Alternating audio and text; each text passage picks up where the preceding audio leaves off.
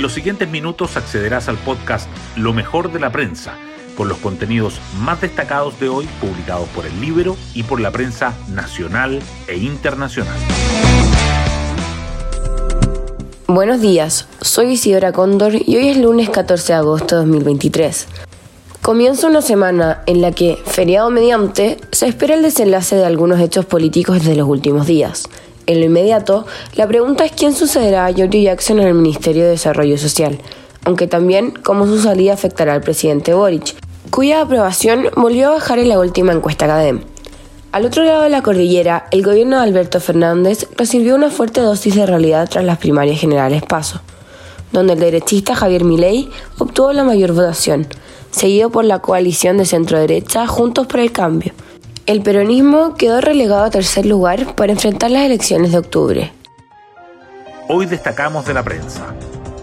Primarias argentinas. Milei da el patacazo con mayoría de votos. Bullrich supera a la reta y el kirchnerismo queda tercero.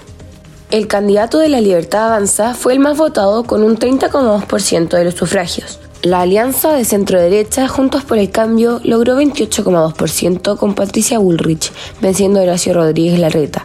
Y la coalición oficialista Unión por la Patria sumó 27,1% con el ministro Sergio Massa, superando a Juan Grabois. Los resultados de las primarias modifican el escenario para las elecciones presidenciales del 22 de octubre. Máximo Pavés. La auditora Caldana es negligente y opera fuera del ordenamiento jurídico. El ex subsecretario de la SECPRES, durante el segundo gobierno de Piñera, explica con papelitos la polémica con el Consejo de Autoría en medio del caso Convenios. Afirma que la encargada del control interno, Daniela Caldana, se saltó un oficio de la administración anterior al pedir no informar las transferencias a terceros sin que este gobierno definiera sus objetivos estratégicos de control, los cuales se presentaron en febrero de 2023. UDI pone nuevas condiciones para retomar el diálogo con el gobierno por reformas. Tras la renuncia de Giorgio Jackson al gabinete y en medio de los llamados a dialogar de varios ministros, el timonel gremialista Javier Macaya señaló que la UDI está lista para conversar. Agregó, sin embargo, que para que el diálogo tenga sentido y empatice con lo que piensa Chile, hay un paso que el gobierno debe dar, cambiar sustancialmente los malos proyectos refundacionales de reforma. Carlos Larraín, el gobierno no sabe gastar y tiene el desparpajo de pedir más recursos. Inmerso en la campaña para las elecciones de renovación nacional, donde competirá para vicepresidente en la lista de la senadora María José Gatica, Larraín asegura que RN no escapa a la tendencia de desvalorización de los partidos y quiere ayudar a revertir eso. Fiel a su estilo directo, repasa el momento que vive la derecha, el gobierno de Boric y el futuro de sus reformas. Hoy en la portada del Libero. El día en que Democracia Viva y Andrade hicieron desaparecer a Camila Vallejo.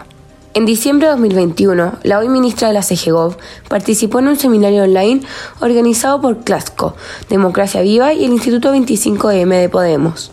Compartió panel con Daniel Andrade, quien la trata de Cami, Juan Carlos Monedero y Manuel Canales.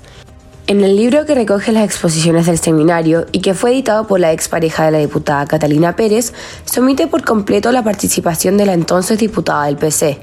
El texto fue lanzado en mayo de 2023, después de que la Asociación de Funcionarios del Servio de Antofagasta alertara a las autoridades sobre los millonarios convenios que se había adjudicado Democracia Viva en esa región.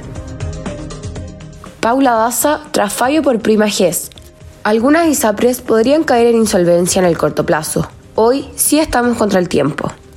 La ex subsecretaria analiza la crisis de las aseguradoras, agravada con la decisión de la tercera sala. El trabajo que se está haciendo en la Comisión de Salud es ahora más que nunca de urgencia máxima, asevera.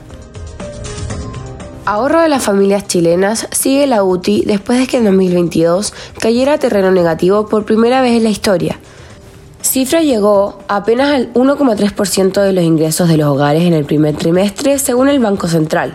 Retiros de ahorros previsionales son la principal causa. Economistas difieren en cuándo habrá una recuperación. LID e impuestos. Chilenos trabajan para el Estado, un promedio de 74 días al año, 13 días más que hace dos décadas. Según el Centro de Estudios, ese número supera también al promedio de los últimos 33 años, 65 días. La cantidad aumentaría a 86 días anuales si se considera la recaudación que el gobierno busca obtener con el pacto fiscal. Hoy en el postre del día, los Jaivas 60 y Lucibel 30, las celebraciones de aniversarios que vienen. Mañana y el jueves, el conjunto Viñamarino festejará sus 60 años de carrera con concierto en el Movistar Arena. El viernes, en el mismo recinto, la banda liderada por Claudio Valenzuela celebrará sus 30 años de trayectoria. Así llegamos al final de este podcast, donde presentamos lo mejor de la prensa.